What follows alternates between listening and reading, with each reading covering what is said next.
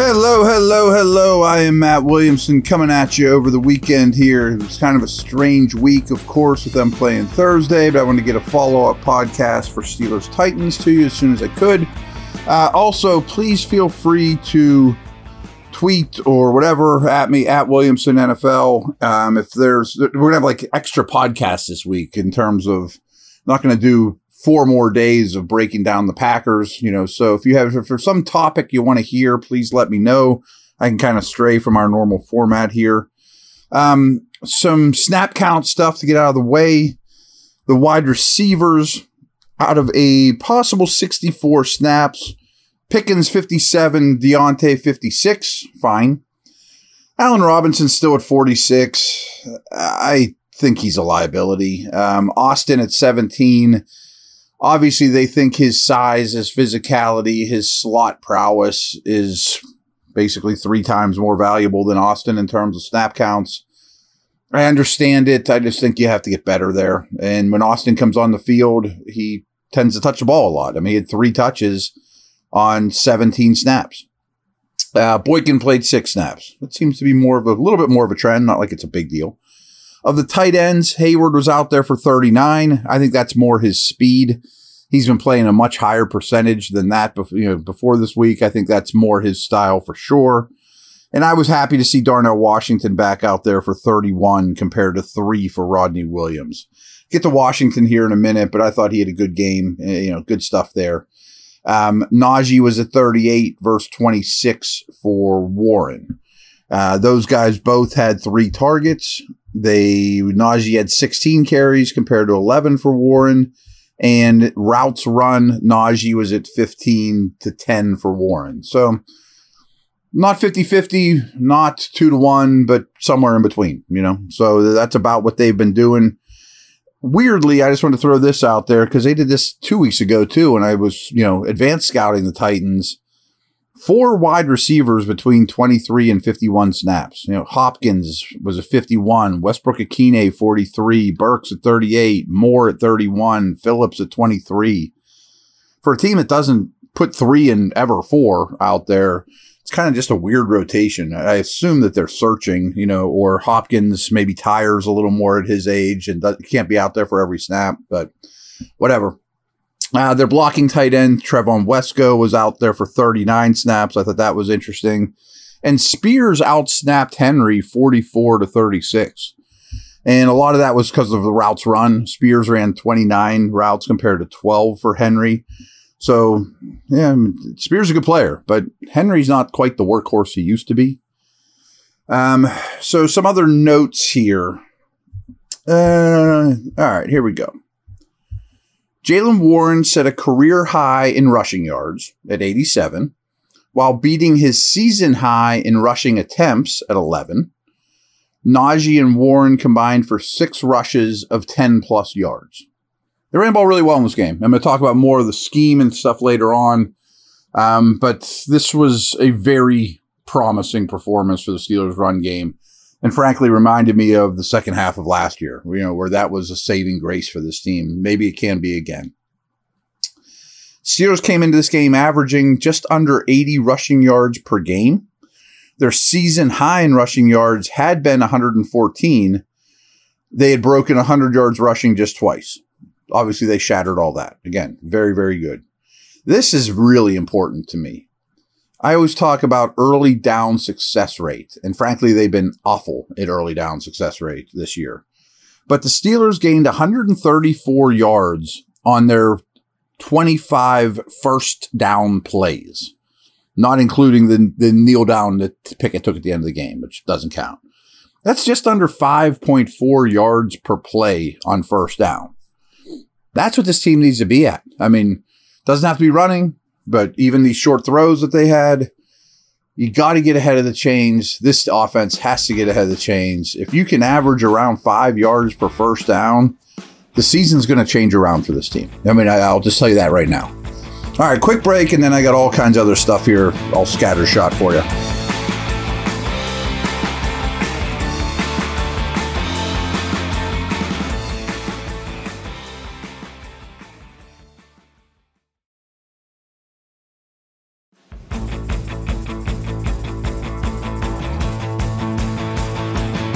All right, I am back.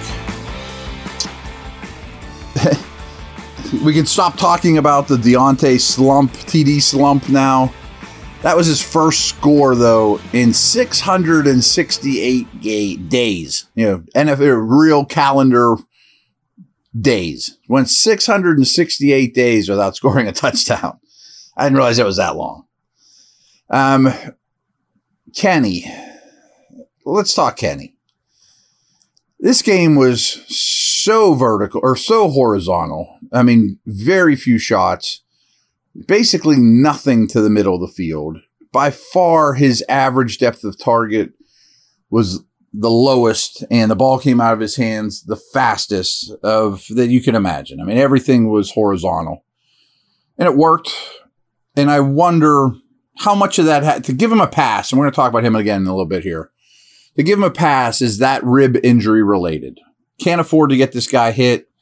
Can't afford to have him really torque throws, you know, and put more pressure on that rib cage. So, can you control the football with horizontal passing? It's not a way to live, but it got you through this game. You got to win. So, there you have it. Um, I think I mentioned this the other day, but Levis was pressured on 20 of his 44 dropbacks and sacked four times, not to mention all the hits and bumps and bruises he took. So that's a 45.5% pressure rate. I mean, that's on dropbacks. I mean, he drops back, basically he's getting pressured half of the time. Part of the reason, of course, was they have bad O line. Steelers have a good defensive front. And they also had some injuries in this game. I didn't quite realize this watching it live, but their starting center, Aaron Brewer, was the only starting offensive lineman in this game to play every snap. Pretty crazy. Uh, I mean, it, you got to feel for the team. I mean, their, their line was a problem coming in, and four of the five starters had to leave the game at some point. I mean, that's crazy. Um, I think you'd probably realize this, but the Steelers stopped Tennessee on all three of their fourth quarter drives. So we can always talk about Pickett and fourth quarter magic, blah, blah, blah. Well, the defense did their part in the fourth quarter, too. A lot has been talked about with Porter on Hopkins. I find this very interesting, especially for this team. Clearly, he is their most talented, and maybe their best, but definitely their most talented corner clearly. And they, over the last several years, have been a strict left right corner team. They don't follow. And he wasn't matched on Hopkins all the time, but he followed him a lot. Is this a new trend? Like, is he going to be on Christian Watson next week or Ja'Marr Chase, you know, or Amari Cooper? Just think about upcoming opponents. Or is this a one time thing where you know Hopkins isn't a burner? You want that length and size on them. I know Porter went and asked him, asked Coach Tomlin directly, hey, can I shadow Hopkins? okay. I mean, it's kind of becoming like folklore at this point, but, um, you know, I, I, think there's something to be said for that. Maybe they will change how they play defense to some degree with the, um, the moving of the corners around. He was on him a very high percentage of third downs and red zone. You know what? When Hopkins had four catches for 60 yards on 11 targets, didn't have a catch in the second half, as you know, and Porter had three tackles and a pass defense. But he wasn't on him every snap, but certainly made a priority in the third down red zone situation, but was on him quite a bit. Um, here's kind of an interesting number that might be a little difficult to understand, but he accumulated 384 attempted air yards. That means like doesn't mean if it's caught or not. If you throw a pass 50 yards downfield and it's not caught, it's broken up or whatever, that's 50 yards of air yards. So he was chucking it, is basically my point. But only 77% of his dropbacks ended up with the ball going to a target. What I mean by that is this is a pro football focus thing is 23% of them either ended up in him having to scramble, him getting sacked, ball getting thrown away, batted down. So only 77% of the time when he dropped back, did the ball actually go to a target? Interesting. Um, so much was made about the Steeler run game and their ability to stop the run, but it should be noted as a general start to finish of the game, the Steelers played with very heavy box counts. That's something Pro Football Focus also does that I enjoy checking out. But they clearly dedicated more people into the box. Tennessee didn't. Tennessee wanted the Steelers to run, and the Steelers gladly took it and did fine. Tennessee usually can stop the run with lighter box counts, but they couldn't in this one. So there you have it. Um, as you know, there were 17 combined penalties in this game. Six Tennessee first downs, though, came via penalty. so they were handed six first downs due to penalties in this game. And we could blame the refs, but frankly, a lot of time in this game were, were things you had to call, especially on the Steelers. I mean, this is more on the Steelers than the refs, to be, be honest with you. I thought Kwon Alexander played an even better game when I watched him a second time. I thought Levi Wallace held his own, you know, more than I gave him credit for initially. And I thought the Steelers guards were really, really good in this game. And the line as a whole was probably their best game. And I think it's interesting how often they are pulling linemen in the run game now. They did none of that to start the season. First month, six weeks, you saw no pulling at all. And it's not just the guards who do it well. But Jones, man, you get him out moving. Wow. I mean, so keep an eye on that. It's, it looks a lot more like last year. The run scheme in general is pretty diverse. And I know people don't ever give Canada credit, but maybe it took too long to get there. But the run scheme right now is very good and was best in this game. And I think Darnell Washington deserves some credit in that regard as well. I mean, he's such a better run blocker than Freiermuth or Heyward. You know, I mean, he excels in that area already. And he should get a pat on the back, too, for how well the Steelers ran the ball. Um, I mentioned Kyle Philips played a fair amount for the Titans. He gave the Steelers more trouble than I would have thought. I mean, he's your typical prototypical slot, you know, stereotype type guy in the middle of the field, quick. They didn't really have a real good answer for him. Um, Skoronski watching their O line. I really liked him coming out of school. He had a tough night, but he got Heyward a lot. So, oh well. Um, some more defensive snap count stuff. 74 defensive snaps. Peterson played them all. Porter played 70. That's great. So those two dominated the cornerback snaps. Wallace at 38. Rush played 30 snaps in this game encouraging. Yeah, I'm open to the idea that maybe he'll play more. I think it's more of a desperation thing, but there you have it. Sullivan played 16. His keep dropping, which I'm fine with. The safeties, Kazee was at 74. That's every one. Neal was at 66. I think that's what you're going to see while Minkah's out. Linebackers, unfortunately, Holcomb only lasted 16, so that changes things a little. But Alexander played all but 10 snaps. He played 64 snaps. Roberts played 37. Watt and Highsmith were at 69 and 63, respectively. Golden only 11, Herbig only 7. Wouldn't mind those guys getting a little more, but if Watt and Highsmith are up for it, leave them out there, I suppose. D line. Adams only gave him two snaps before getting injured. The broadcast was a little foggy about letting us know on that. Um, Ogunjobi played 50. Benton played 48. That makes me smile.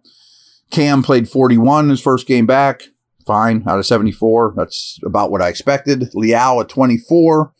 Loudermilk at 14. Um, I think they kind of made a mistake that I would have had Watts dressed instead of Loudermilk. I just think he's better, to be honest with you. So something to monitor going forward. Last thing, and this might be a whole podcast topic. It might be my article this week, but it's pretty apparent you know, if you rewatch this game, just talent. Levis versus Pickett. I'm not saying I'd rather have Levis than Pickett, but go back and watch this game if you're so inclined, and you will notice that Levis is just a much better natural passer than Pickett. And many starting quarterbacks are. And his misses are usually when his footwork are problematic. And frankly, he's not talented enough, and only like 20 guys are, to overcome bad footwork. And Levis is. You know, Levis can have bad feet, bad arm angles, and still get the ball where it needs to go with velocity and, you know, arm talent. I'm starting to really get concerned about Kenny's arm talent. And yes, I understand he had ribs in this game, but we've seen him for what, 20 games in the league. When his feet are crisp and he's playing on time and balanced, he throws the ball fine. Not great, fine. I mean, Josh Allen throws it great. Mahomes throws it great. But this is kind of like a Broderick Jones thing I talk about with you guys is when Broderick Jones's technique isn't right, he's talented enough to still win his rep. That's why talent's so important. Kenny's like the opposite. You know, Levis is the is the Jones in this comparison. If Levis's feet aren't right, if his mechanics aren't right, he can still get the job done. Ben could get the job done. You know, people hanging on him, can't step into throw, still delivers a strike. I don't think Kenny can. I mean, so that is a major, major limitation. And when he misses these guys so badly or so consistently, it usually starts with his feet and he can't overcome it. So I'm not saying he stinks. I'm just starting to come to the realization, conclusion that that's what he is as a passer. And that's a big time limiting factor. So something to keep an eye on. I'm just throwing it out there. I am going to pay more and more attention to that. It's, it's something that I didn't love him coming out of Pitt, to be honest with you. Uh, I thought he was a limited thrower, and I think we're seeing that, unfortunately. All right, take care. Uh, give me some suggestions for this week. Over and out.